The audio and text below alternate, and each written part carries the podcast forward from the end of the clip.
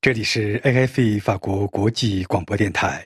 现在是国际标准时间二零二三年十二月十二日二十二点整，巴黎时间二零二三年十二月十二日二十三点整，北京时间十二月十三日早晨六点整。首先，请听新闻提要。拜登公开要求以色列总理内塔尼亚胡换政府。联合国警告加沙人道局势惨不忍睹，顶住巨大压力，哈佛校长留任。习近平说中越是命运共同体，越南翻译有玄机。英国外相卡梅伦会见黎智英之子黎崇恩。第二十八届气候峰会协议谈判延长。日本国会针对官房长官松野博一的不信任案遭否决。美国情报指乌战造成。三十一万五千俄国军人伤亡，泽连斯基访美之际，华盛顿宣布对俄战争机器新一轮制裁。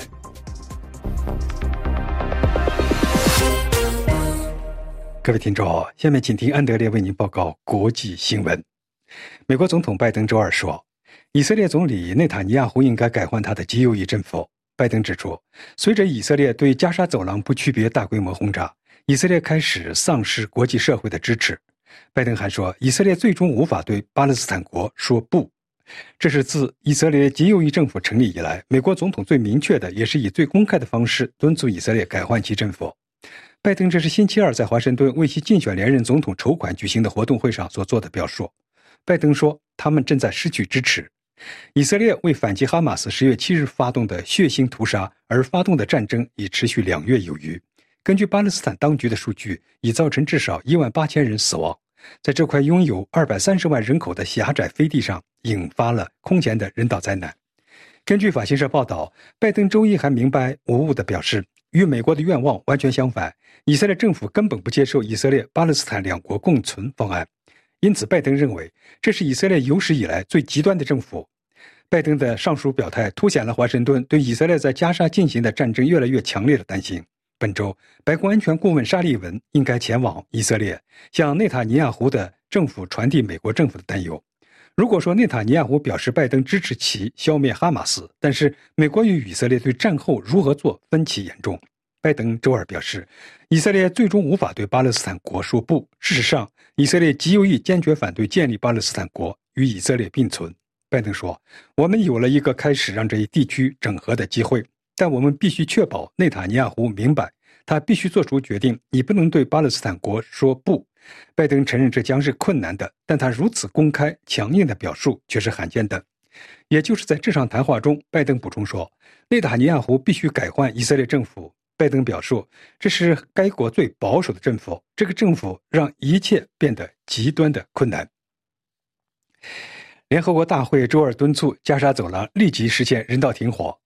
联合国人权事务负责人周日警告说，加沙地带的人道主义局势已经到了崩溃的边缘，并呼吁尊重国际人权标准。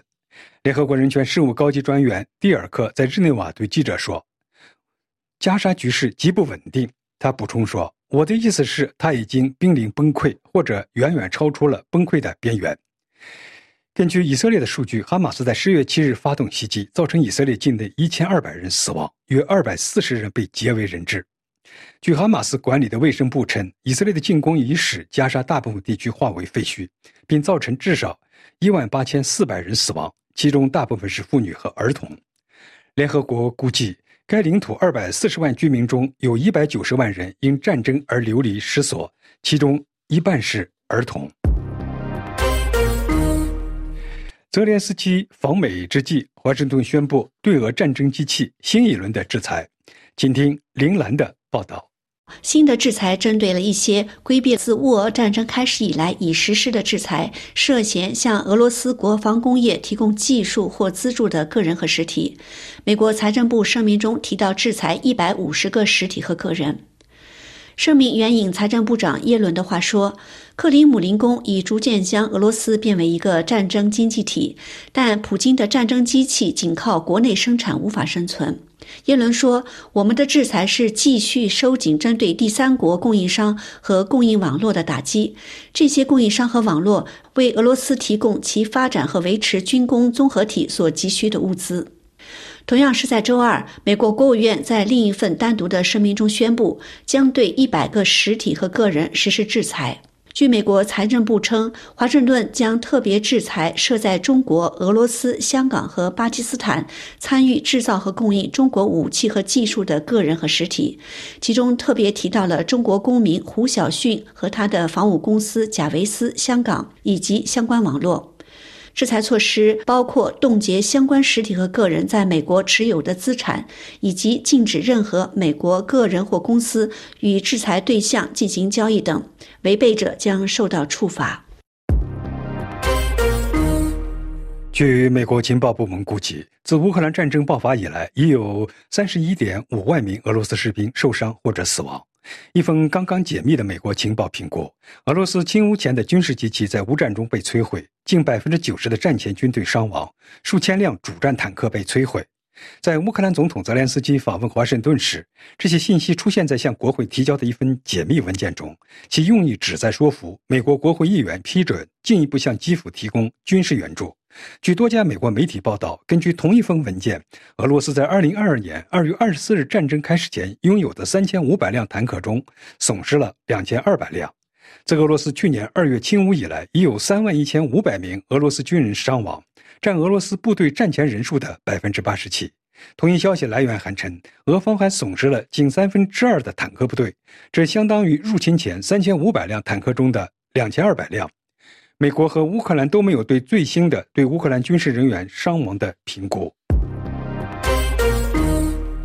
第二十八届气候峰会的协议谈判延长，请听本台特派记者罗拉的报道。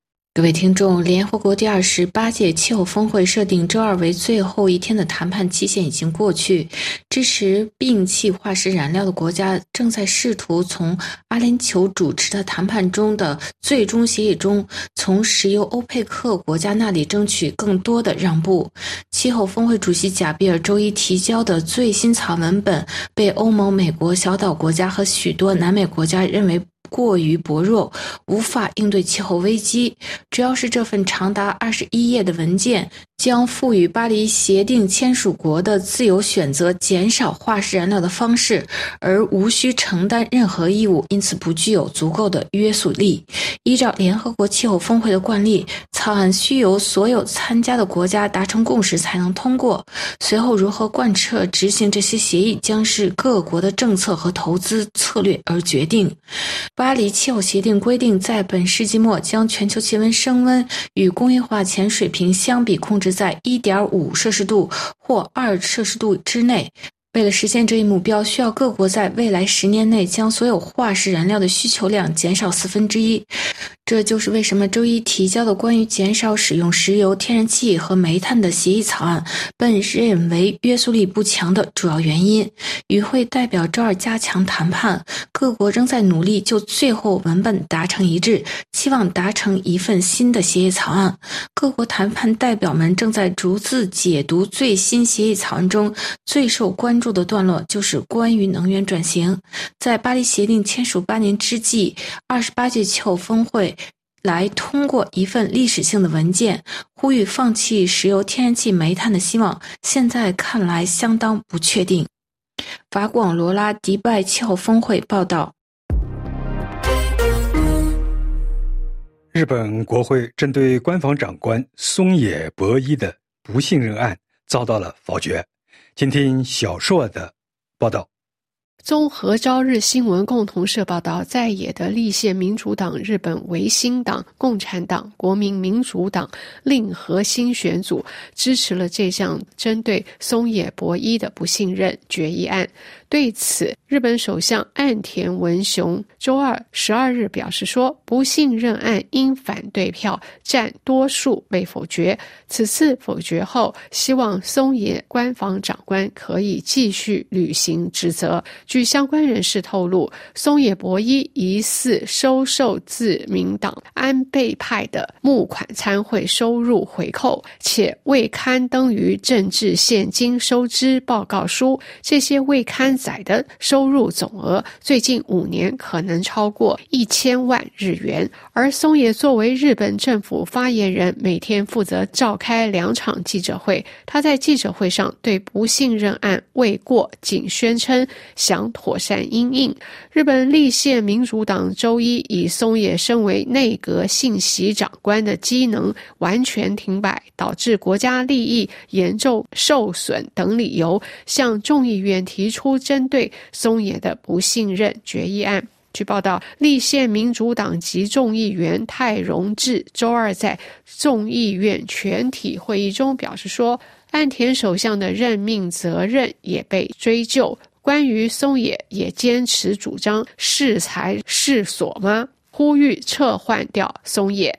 另一方面，自民党党籍众议员井上信治反驳说。松野官房长官是岸田内阁的要员，认真参与政策制定。他认为针对松野的不信任决议案并不恰当，但关于募款参会的政治回扣疑云，无论理由为何，严重损害国民信赖，是自民党必须深刻反省的事。自民党内最大党派安倍派亲和政策研究会等发生政党募款参会申报不实疑云，东京地方检察厅特别搜查部预计在周三十三号国会休会后询问疑似收回扣的议员。英国外相卡梅伦十二日会见了正在为营救父亲黎智英而奔走的黎崇恩。根据英国外交部的文稿，外相此举是为了听取黎崇恩对父亲被囚禁的焦虑。英方表示，英国反对香港国安法，继续站在黎智英和港人一边。苹果日报创始人黎智英被香港当局控告触犯香港国安法一案，此案已经过多次延期，下周一将在没有陪审团的情况下在香港开庭审理。按照这一中国全国人大强加于香港的法律，黎智英最高可判处终生监禁。黎智英的儿子黎崇恩几年来一直为营救父亲在各国奔走，而英国是其营救行动的重点，因为他认为父亲黎智英是英国国民。与英国外相会面是他目前会面的最高级别的英国官员。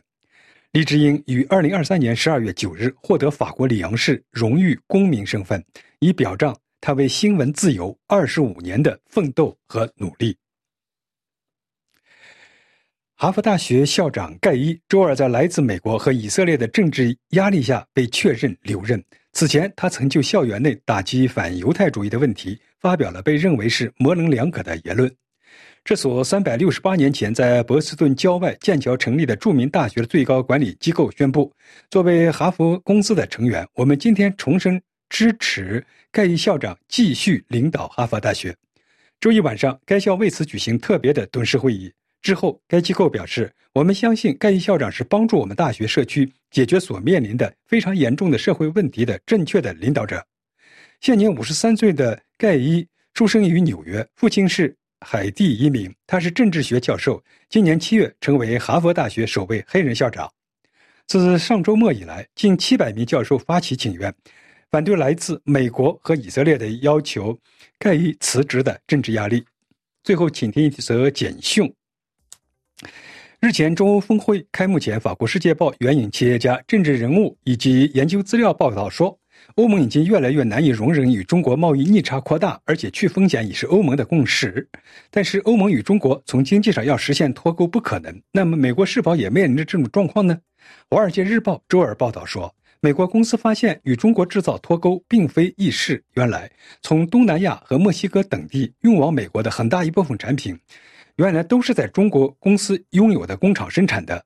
这篇报道援引贸易数据和一些学术研究显示，中国公司正在向海外扩张。一定程度上说，为了规避美国的关税。报道还指出，许多在较小国家制成的产品使用了来自中国供应商的关键投入，这意味着如果没有中国的参与，这些产品根本无法生产出来。以上您听到的是国际新闻。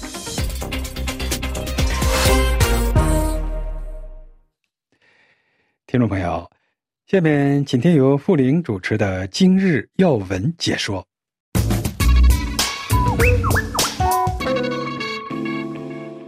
听众朋友们好，乌克兰总统泽连斯基周二将在华盛顿举行高级别会议，他正面临着自去年二月俄罗斯全面入侵乌克兰以来最严峻的挑战。他将会见美国总统拜登及美国国会两党领袖，以寻求推进对乌克兰的一篮子军事及民事援助计划。泽连斯基周一在华盛顿的美国国防大学对校内师生发表了讲话，并赢得全场起立鼓掌。泽连斯基自此开启了对华盛顿的访问，以争取说服美国国会，在援乌资金即将告罄之际提供更多的军事援助。他在讲话中强调了在乌克兰抵抗俄罗斯侵略的重要性。泽连斯基强调，这是因为俄罗斯总统普京不会止步于乌克兰。他在讲话中说道。我非常荣幸能来到这所大学并发表演讲。这所大学以其多年来致力于捍卫自由而闻名。世界不仅知道那些在这里学习和教书人的名字，他确实感到了这些人所做的选择或他们作为导师提供的指导所带来的影响力。如果你们这样看，乌克兰绝对值得来到这里，有我们勇敢的战士，我们的人民代表。我相信他们是平等的。乌克兰在世界上留下了自己的印记，这是你们可以感受到的。现在莫斯科的感受尤为强烈，在我们解决这个自由的敌人之前，这种感觉将会更加强烈。泽连斯基说：“女士们、先生们，在这所大学或类似的地方举行的许多演讲和讲座中，人们经常谈论所谓柏林墙倒塌后。一旦你们听到这些，你们就会明白他们在谈论的是什么。”时间段情绪所涉及的领导力，最重要的是，他讲述了自由如何像池塘里的波浪一样传播到中欧，然后是东欧乃至整个世界。柏林墙倒塌后，世界确实发生了变化，开始了一个新的时代。他们宣布，这将是一个自由、人权、民主和市场经济引领全球的时代。这不仅仅是说说而已。那些长期处于统治之下、只能梦想自由的国家，确实开始走上了这条道路。但是，那些曾经压制自由的人，也没有放弃他们自己的梦想。泽连斯基说：“自1989年以来，自由的敌人变得更加强大。”试图将他们对自由成功的怨恨卷土重来，他们将资金用于恐怖主义，带来麻烦，散布仇恨，煽动局部冲突，试图将其变成全面战争，或者至少像不治之症的肿瘤一样冻结他们，扼杀各国的自由。这些人带回了核恐慌，每十年都会有更多的问题堆积起来。过去三十年多年里，没有一年自由是安全的。二零二二年，自由的最大敌人之一发动了全面、不公正和无端的战争，试图摧毁自柏林墙倒塌以来建立的一切。俄罗斯对乌克兰的战争不仅仅是一些老式独裁政权试图清算，无论是真实的还是想象的，不仅仅是莫斯科试图再次分裂欧洲，普京正在攻击一九八九年发生的重大转变。泽连斯基说：“普京正在与乌克兰作战，但是实际上他正在对抗整个自由统一的欧洲。他正在破坏乌克兰城市的日常生活，但他真正的目标是人们从华沙到芝加哥再到横滨所享受的自由。他试图让民主国家失去希望，宣扬这样的观点：即具有一定市场经济能力的独裁政权正在赢得这场全球对峙。这不仅仅是。”体制竞争的问题，俄罗斯仍然有办法扰乱全世界的民主国家。普京在这方面有很多朋友，每个人都对任何自由国家、地区或全球秩序、人权和民主构成威胁，无论是哈马斯、伊朗、朝鲜还是其他国家。这里没有意外，他们都因对自由的仇恨而联系在一起。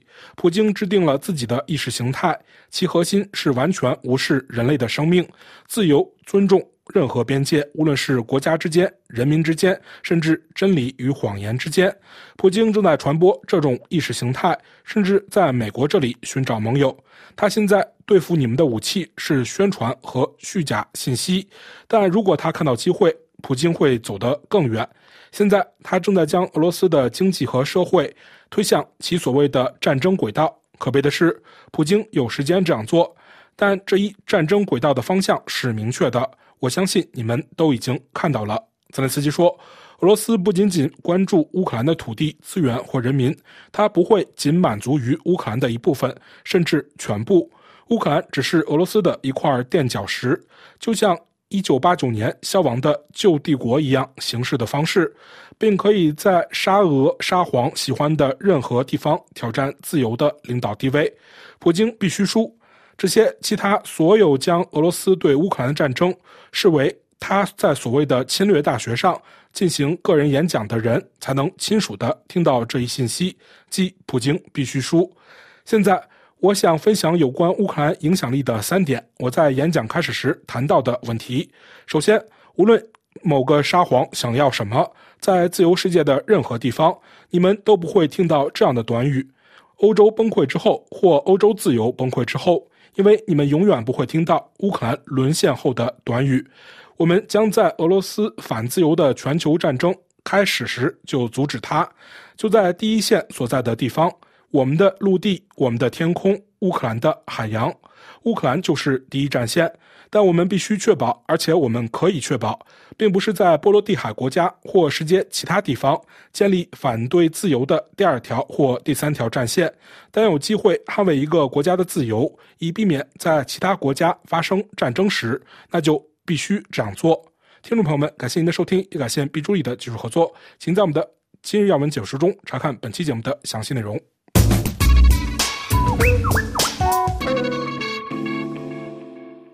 各位听众，现在请听由林兰主持的《法国世界报》摘要。听众朋友，周二的法国《世界报》头版聚焦的主要议题有：法国移民法案被国会否决，受挫的马克龙政府拒绝放弃，呼吁尽快组成一个联合委员会，试图就草案文本达成一致。政府表示希望在年底前推动该法案通过。波兰亲欧派领导人图斯克结束该国的民粹执政，时隔九年后再次出任波兰总理。这位前欧洲理事会主席希望波兰重回法治之路，并改改善波兰与布鲁塞尔的关系。有关以哈战争，《世界报》刊载联合国难民机构负责人菲利普·拉扎里尼的撰文，指出人道机构继续在加沙履行救助职责所面临的巨大困难。该报也聚焦两名被哈马斯绑架的法国儿童，报道他们在近两个月的人质生活，以及在获释之后仍然难以驱除的恐惧和焦虑。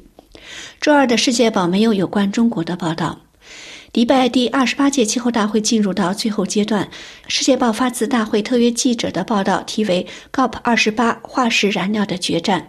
报道在临近大会结束之际，大会主席阿联酋气候特使贾比尔团队周一晚间公布大会最重要的最终文本草案。报道说，草案几经斟酌，试图找到一条协调一致的前进道路，但却断送了最具气候雄心国家的希望。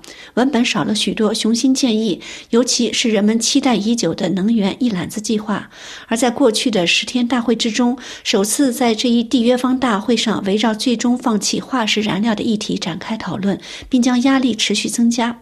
然而，由非政府组织欧盟、太平洋岛国和拉美国家代表所呼吁的逐步淘汰化石燃料这一措辞，却并未出现在文本中，引发强烈不满。这份二十一页的协议草案只提出逐步减少煤炭和限制新的石油钻井，并没有进一步提及最终淘汰石油和天然气。文本只提出强制要求减少化石燃料的消费和生产，力图在二零五零年之前实现符合科学的碳中和，即升温不超过一点五摄氏度。这是二零一五年巴黎协定所设定气候目标的阀值。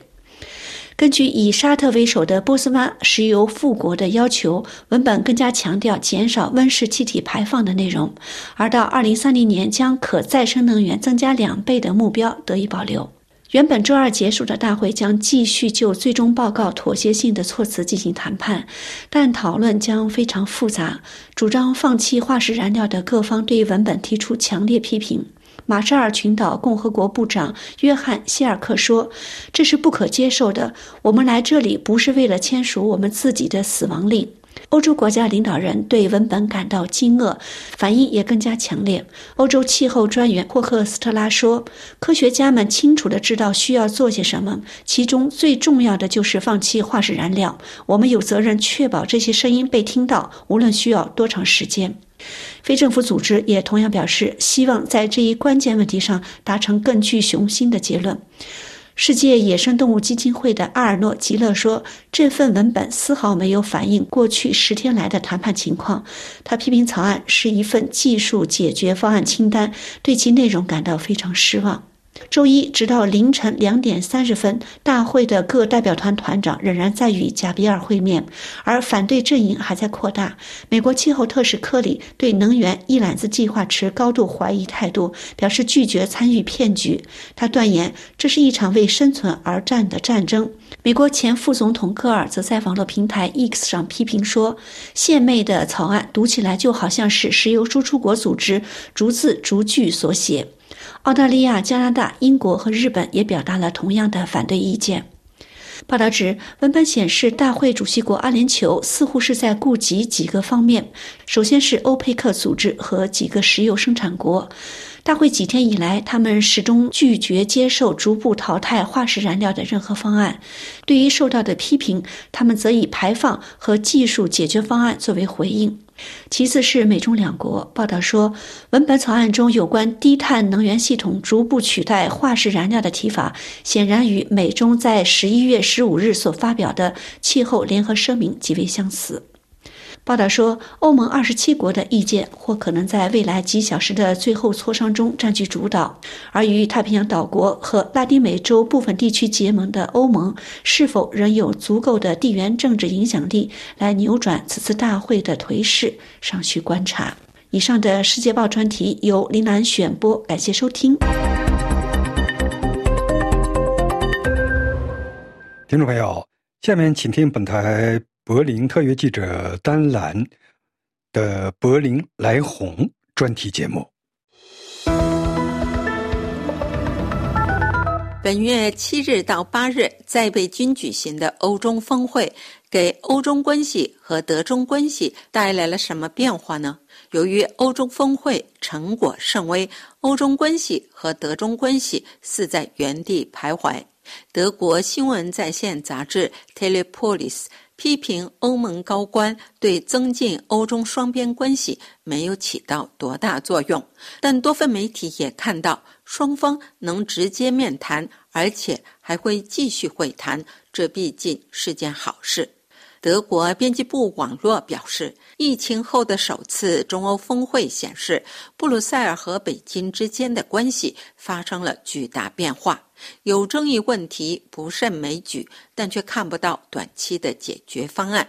四年前，双方在一份长达七页的最终声明中庆祝了战略伙伴关系。而现在，双方已无法就联合声明达成一致。习近平不想面对任何批评性问题，记者招待会由欧洲人独自举行。北京海关七日同时公布当前贸易数据，向欧洲人明确表达了他们的批评。今年以来，中国与欧盟国家的贸易几乎无一例外地出现下滑。与此同时，中国与俄罗斯的贸易迅速增长，西方对俄制裁的很大一部分被中国缓冲了。冯德莱恩和米歇尔现在依靠向中方提供企业的具体证据来坚持要求对方让步。目前还不清楚双方究竟希望如何使贸易更加公平。从欧洲的角度来看，问题在三个方面：一、外国企业在中国的市场准入不够充分；二、国内国有企业在中国受到系统性青睐；三、中国产能过剩。在过去几周里，北京已经做出了一些让步，包括数据保护法和签证便利化方面，但迄今为止，结构性失衡一直被忽视。德国经济周刊认为，欧盟和中国最近一段时间关系明显紧张。尤其是在贸易问题上。但欧盟和中国实际上相互需要。欧盟是中国最重要贸易伙伴。就受到争议的布鲁塞尔对中国电动汽车发起的反补贴调查，米歇尔和冯德莱恩在北京寡言少语，只是说讲到了这个题目。欧盟希望中国继续削减贸易壁垒，中国则强调合作。尽管本次峰会没有带来具体结果，但峰会还是让双方略微靠近了一些。德国商报认为。欧洲正在抵制中国的显赫地位，但北京欧中峰会没有取得实质性成果。中国继续走自己的路，不会让自己受到遏制。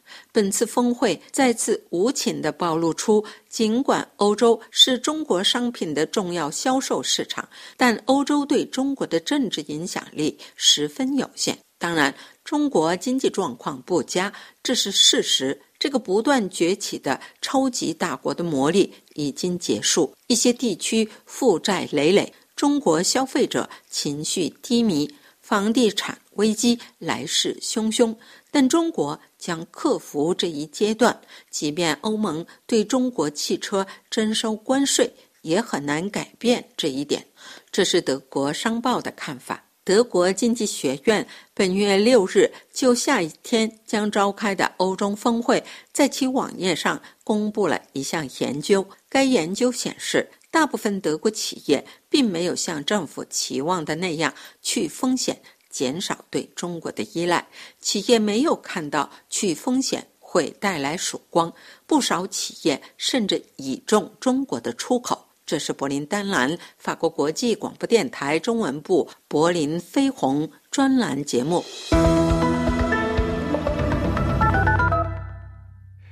听众朋友，下面请听由小硕主持的《环境与健康》专栏节目。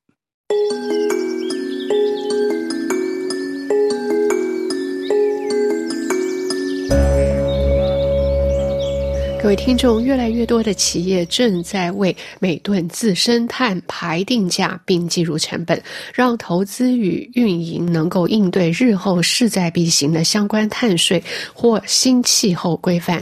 业者期待能由一个全球性公共机制出面，创建一套通用的碳定价机制。碳定价易于实施，碳定价是通过对化石燃料的碳含量或者对化使燃料的二氧化碳排放量征税来实施的，作为现行燃油税的一种延伸，碳税可以为未来的碳排放价格提供确定性，而这对动员市场投资清洁技术具有重要的意义。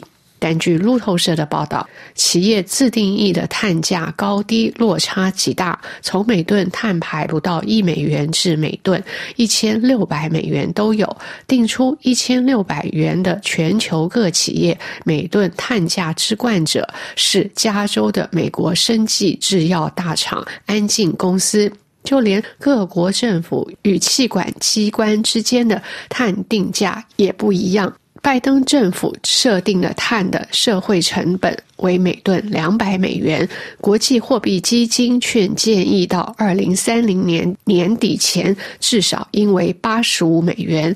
几十年来，气候环保人士朝思暮想，二氧化碳及其他温室气体排放成本能够进入企业运营决策，从而让企业认真减排。虽然这一次联合国气候峰会没有设定标准。化的全球碳定价，但碳定价概念在商业里仍然用途广泛。例如，让经营高层能发现自家用电靠化石燃料将有额外高成本，从而对再生能源感到兴趣。路透社请非营利组织碳揭露计划所做分析显示，受访的五千三百四十五家披露气候相关运营数据的公司里，有百分之二十表示他们去年有设内部的探定价，较一年前的百分之十七高；另有百分之二十二的受访企业说两年内会制定。这份分析报告凸显出企业界一方面对碳定价机制的接受度不低，一方面却仍在摸索对碳定价究竟要在何种价位才能够促成业者认真减排的看法仍然分歧。路透社援引诺贝尔奖得主、哥伦比亚大学经济学家史提格利兹表示，企业正在为碳定价日后终将普遍落实做准备。只是当前每吨碳定价的价格中位数仍太低，不足以左右企业运营决策。碳定价目前仍属良莠不齐的状态。确实，目前尚无合理且放诸四海皆准的碳定价计算，可供全球业者遵循。制定高碳价固然能够有效改变企业运营与投资计划，做到认真减排；定价过低，则难脱纯属漂绿。美国跨国软件制造商欧特克公司的永续部主任史帕克表示。碳抵换的市场价格从每吨五美元到一千五百美元不等。公司内部目前是稳步提高至二十美元。理想状态下，主管机关应明定业者处理碳排的成本。因此，他认为由一个公共机构来协助大家创建一套更一致的市场，岂不更好？史帕克说。公司目前拿到自定的碳价，检视一些投资价值，例如投资碳移除计划等等。全球目前有多个不同的碳市场在运行，像是欧盟排放交易系统，他们的碳定价是每公吨七十美元。与此同时，英国航空母公司国际航空集团的永续事业经理伊凡斯指出，不同监管方法是导致全球各地碳价差异的因素。德国保险业巨头安联集团的董事会成员、联合国旗下近邻资产经营者联盟成员塔林格提出，若能有一个全面性的全球碳市场，可极大化。化减排努力，目前的一大问题是价格落差过大，特别是有些每吨不到五美元，我担心这会助长漂绿的歪风。以上是由夏荣编播的生态健康与科技，感谢瑞丽的技术合作及您的收听。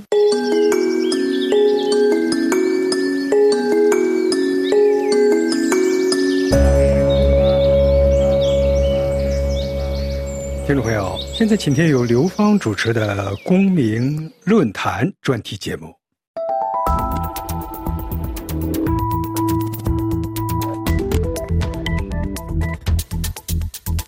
各位听众，台湾将在台海紧张局势不断加剧的背景下迎来大选。近年来，北京加强了对台湾的威胁，中国军机扰台次数倍增，台湾的未来命运引发世人关注。十二月初，德国肯彭市一所中学的师生满怀热情前往台湾，旨在了解台湾民主的发展，感受台湾的民主精神。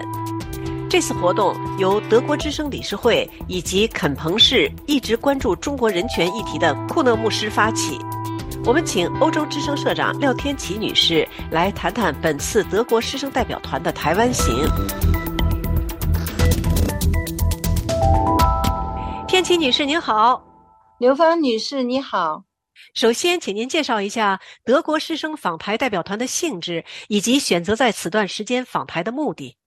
好的，近年来，中国在南中海扩张，长久持续的军机军舰绕台巡航，威胁台湾民主，恫吓台湾人民。美欧民主国家不断呼吁与警告，维护台海和平。反对任何一方使用武力改变两岸状况，维护民主台湾、保卫台海安全已成为世界和平的主题之一，更是当前国际政治的重要关注焦点。如今世局混乱，俄乌战争还没有结束的征兆，而中东以巴冲突再次爆发，世界真是无宁日。人们向往和平。七十五年前的十二月十日。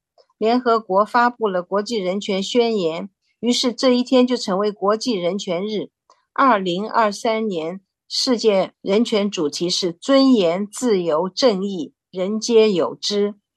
我们德国北威州肯彭市的莱茵马斯职业高校的师生，在他们的教师罗兰德·库纳的带领下，十数年来一直为中国台湾、香港的人权呼吁。库纳也是牧师，他有宗教者的慈悲情怀和坚毅的精神，哪里有难就到哪里。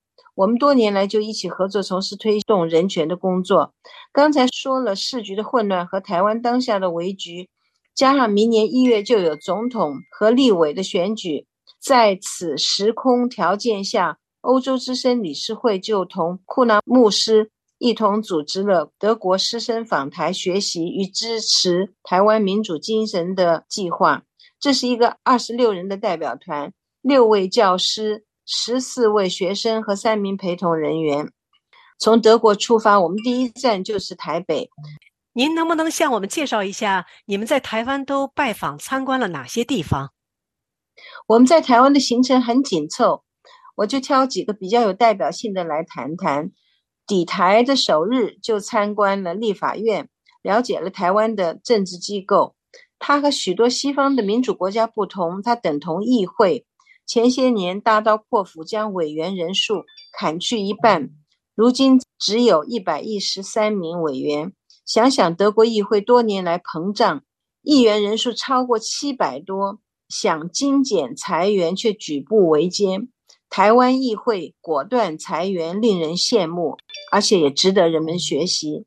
数十年前，我还在台湾念中学时，就知道台湾对非洲给予农业技术援助，当时没有特别的留意。其实呢，台湾外交部在六十年代就开始了对欧洲、拉丁美洲等海外的发展中国家提供农业开发技术的援助，这些机构是外交部下属的。到了一九八九年。此机构改名为海外技术合作委员会，到了九十年代中期，就正式成为国际合作发展基金会，简称国合会。它面对非洲、中南美洲、亚太地区，在许多国家进行投资、技术合作、人道援助和教育培训等，卓有成效，惹得中共十分不爽。害怕他在国际上声誉日隆，所以二零二二年开始制裁该基金会和该基金会的负责人。我们这一次就到了位于天母的国合会拜访，听取了他们的工作简报。由于中共在国际上打压台湾，台湾如今在国际上的空间日渐萎缩，剩下的邦交只有十三个罪儿小国了。其实很多亚非拉的国家都曾经深受台湾农业援助而获利。但强权之下，只能脱台而靠拢北京。国合会适时的为外交部作为后援，跟很多国家通过技术援助、投资开发、灾难救助，而依然能够保持友好的关系。这就是合作会的作用和功劳。国合会的梁主任很友好的接待我们，表示今后台德间的教育领域的合作有拓展的空间。还有一个很有趣的事情，就是我们跟新北的板桥高中建立了友好关系。他曾经是曾建元教授和谢志伟大使的母校，我们前去访问，受到该校师生非常热情的接待。他们在大礼堂为我们接风，赠送纪念品，并以小组讨论的方式跟德国师生进行直接交流。十几岁的孩子们克服了青涩的害羞，很友善。而且勉强用英语跟德国学生交谈。这两个学校的学生今天在共同庆祝十二月十日的纪念活动结束之时，还一同发表了一个德台中学生支持民主宣言，以中文、德文宣读，其中强调板桥高中及莱茵马斯秉持共同信念，于此正告宣言。正告独裁政府莫为私心发动战争，荼毒民命。为此，我们年轻世代挺身而出，宣誓捍卫人权与民主自由。这是很令人感动的场面。这次参访中有几个跟台湾民主进程有密切关系的地方，您可以向我们介绍一下吗？好的，自由民主制度成就了今日台湾的繁荣进步。朝气蓬勃。但是几十年一路走来，还真是布满了荆棘和烈士的血迹。其中，美丽岛事件就是曾经震惊世界的一桩政治迫害大案。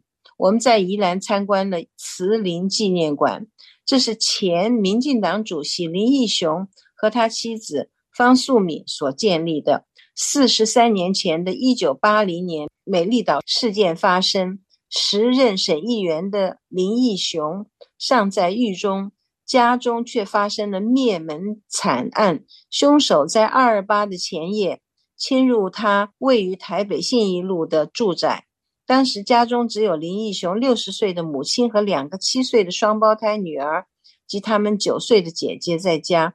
凶手杀死了母亲和两名双胞胎女儿，重伤长女。这个惨案至今依然是悬案，凶手还没有落网。人们都猜测，当时执政的国民党政府是幕后操纵的真凶，苦于无法取得证据。因为当年警方和司法系统全控制在国府手中，情治机构查案的时候故意误导方向、湮灭证据、阻挠侦办、操弄媒体、包庇嫌犯、利用黑道。作案的时间选择在二月二十八，对象是美丽岛事件的主要参与者的家属，也就是老人与小孩。其手法残忍下作，丧尽天良。受害者林义雄当时在狱中，竟然被判刑十二年。几年之后，总算提前释获。之后，他曾到过日本、美国。并建立了慈园纪念陵园，来追思遇害的母亲和双胞胎女儿林义雄。后来成为民进党党魁，但是因为理念不同，他退出了党，全心投入了公益和环保事业，也就是说反核四的运动，并且在一九九一年成立了慈林基金会，把文化教育、社会改革当作毕生的事业，要培育民族的高贵心灵。因为他相信人心善恶决定了人间的欢喜或悲苦，人间乐园需要人类自己来耕耘培养。慈林的宗旨和建树非常感动人心，参观者莫不为他们夫妇高洁的品格、宽广的心胸肃然起敬。这个看似祥和温馨的慈林，见证了台湾民主进程的艰辛与悲壮。十二月十日的活动是你们访问的重中之重，具体有哪些活动内容？以往十多年来，每年十二月十日国际人权日，我和库纳牧师都会和学生们到柏林的中国使馆前，为中国香港、西藏、维吾尔的人权呼吁。今年是联合国宣布人权宣言的七十五周年，我们在台湾就以此为主题举办活动。十二月九日晚间，我们和台北的。济南教会共同举办了一个人权晚祷，邀请了各个不同的宗教和人权团体的成员来参加，为世界和平祈祷。济南教会的教堂建筑比较古老，我们有点蜡烛、念圣经、布道、唱诗等仪式，气氛庄严温馨。库纳牧师重申，台湾是世界不可或缺的和平民主灯塔，我们力当守护宝岛。在济南教会中，黄春生牧师和库纳牧师主持了人权和平礼拜，表彰了人权宣言的争议，再次为世界、为台湾的和平祈祷。那么在下午呢，我们在国际人权博物馆举行了大型的座谈会，主题是捍卫民主台湾，促进世界和平。参与讨论的有政治家、诗人、学者和民主人士。在视频上演讲的有魏金生。台湾驻德国大使谢志伟和德国政治家比蒂科夫，话题围绕着台湾当下的内外局势、中美台的三边关系、民间对危机的态度和应变、国际社会对台海的关注和万一战事发生可能采取的措施。西方青年组团访问台湾这类活动呢是比较新颖的，你们的访问接近尾声，请谈谈您的感想。在西方民主国家呢，人们享有人权、法治和政治自由和新闻言论自由，身在福中不知福，所以对政治往往感到疲惫、乏味、没有活力和新鲜感。另外，在我们的行程中，对台湾的整体印象是，这是一个富足和谐的社会，科技先进，医药有，全民健保。如果不是中共空中和海上的军事骚扰不断，如果不是政治家老用兵凶战危来警惕，甚至恐吓老百姓，如果不是蓝白绿灰各党派的政治拉锯的话，这里真是一个宜人居住的海角一乐园。到处都很干净美观，生活方便舒适，人们友善礼貌。我认为这次带年轻人访台的目的达到了。他们看到政治也可以是有趣、生动而活泼的。选举是神圣的权利，自由和平是一种需要保护的珍贵状态。台湾虽小，却居于地缘政治上极重要的地位。它的安危直接关系到欧洲的商贸和政治利益，甚至世界的和平稳定都跟中台之间的和平共处有密切的关系。这次旅行团的成员对台湾产生了惺惺相惜的情感，他们认识到台湾这个文明的现代化国家是国际大家庭的一员，就像黑暗中的一盏灯，珍惜它，保护它，那么世界和平的安全系数就更增大了。他们会把一周所见所闻。所思所想以及所尝到的美味佳肴，告诉周遭的朋友，形成一股稳定、积极的和谐力量，用它来化解暴力之气、凶残之欲。谢谢天琪女士。各位听众，以上是本台的公民论坛专栏节目，由刘芳采播，感谢收听。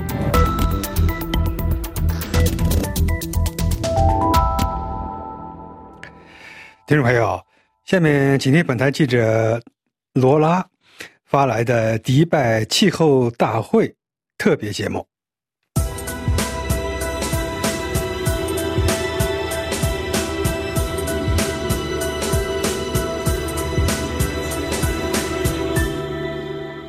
各位听众，中美阳光协议对本届第二十八届气候峰会有什么影响呢？请听中国谈判代表团王毅博士的介绍。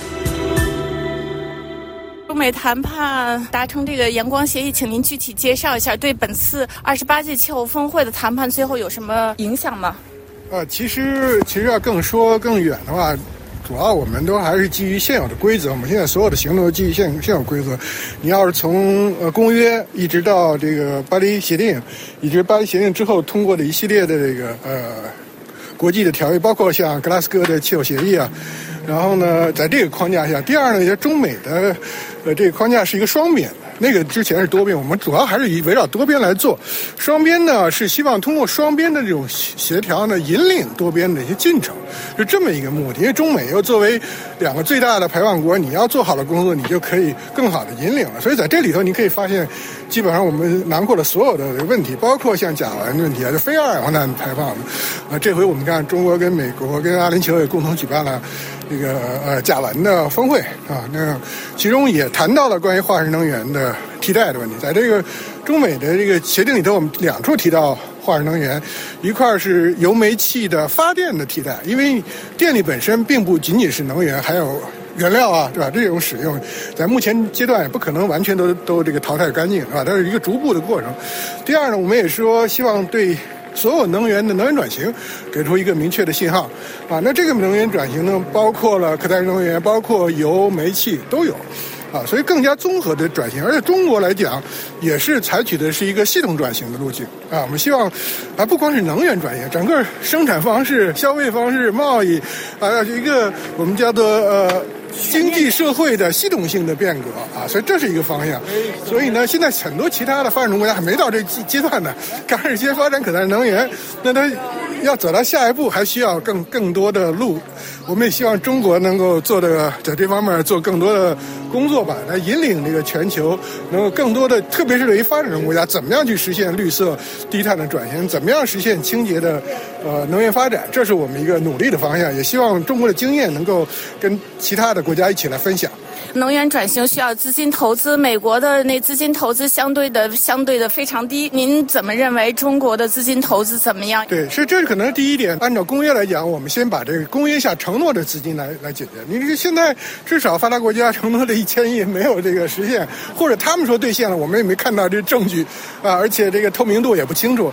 第二点呢，多方现在多方面的资金需求啊，你这 loss and damage，然后你现在这个 adaptation 要 double 啊，然后你现在这个其他的资金商业资金也都是，你现在你减少甚至淘汰化呢，那你资金机制是什么？你现在没有商业模式来来促进加速淘汰，所以这些方面都要很模糊，很模糊。你要没有成功的案例，到现在为止，像世行、像 ADB 都在努力，但是没有成功的呃案例嘛，啊，所以这要做工作，而且将来这个资金量会非常大，这种系统转型非常多，所以我们可能需要一个更加综合的框架，资金框架。来解决这些问题，包括呃减缓的，就包括适应的，包括能力建设，这都要做这工作啊。特别是说，可能说我们要考虑到，包括像发展中国家还有债务问题呢，对这样问题，但是你不能有既有的经济和贸易的这个框架，然后你要把这个东西结结合到环境和气候问题当中来，但是也不是简单的说。这个资金换气候或者资金换环境就可以解决了，这是不是不是这样的？嗯，就说没那么简单，需要一个框架，一步一步的走。对，因为你这些要真正换了环用环境来换，用这气候来换，那你的一些国家继续融资能力就降低了，你的 rating 要降低了，这国家这个荣誉就减少了，然后你再再怎么得到新的资金呢？所以你们要想到，想到想到这样，不光是环境，不光是气候，还要实现可持续发展。嗯，非常重要。就是您对本次气候谈判峰会的结局局是怎么一个预测呢？对，我想最重要的第一，我们先先达成协议，这是第一点的啊！不要想到一定要呃要实现很很很这个 ambitious 的目标，这是第一点。第二呢，我们可能希望这种目标呢能跟这个务实行动能结合起来。你有这些共识以后，怎么把它落实下来，这可能更重要，是吧？第三呢？这是历史长河当中的一步，不是一 不是所有的步伐，我们还需要继续努力啊！所以这个我觉得，这大家不要这个一下想到这个一下就通过这一次会议我们解决所有问题，也不可能的啊！我们希望一步一步的通过不同的会议，然后积少成多，最后形成一个系统的这种转型的一个一个方向。我觉得这是最重要的。嗯，谢谢您，王毅先生接受法广专访。法广罗拉在气候峰会现场报道。感谢苏菲亚的技术合作，我们在下次节目中再见。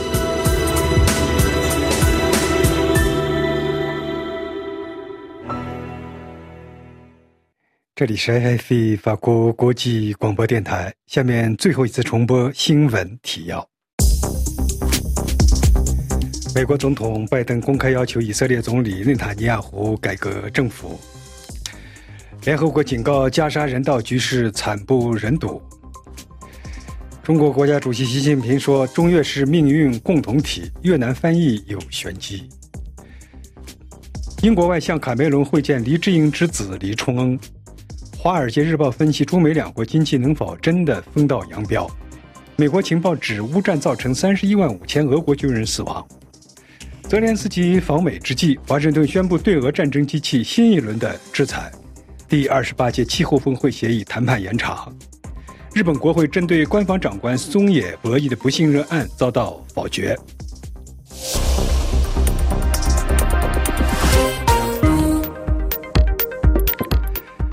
各位听众，您刚刚听到的是本台第一节中文节目。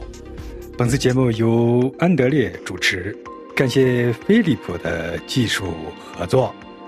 我们下次再见，各位听众朋友。